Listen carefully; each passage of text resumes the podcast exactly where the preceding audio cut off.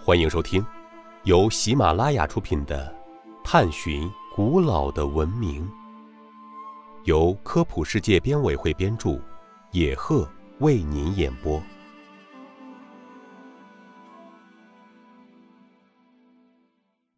第九十集，关于特洛伊木马有什么传说？与特洛伊古城同时闻名于世的，还有特洛伊木马的故事。据说，特洛伊木马名字来源于希腊神话《木马屠城记》。古希腊大军围攻特洛伊城，久久无法攻下。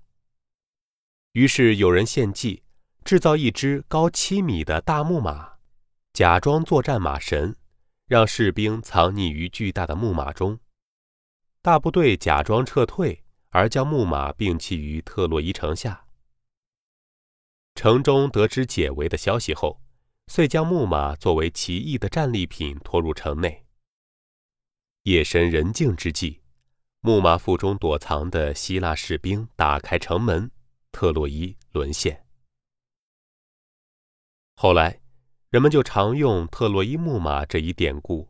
用来比喻在敌方营垒里埋下伏兵、里应外合的活动。听众朋友，本集播讲完毕，感谢您的收听。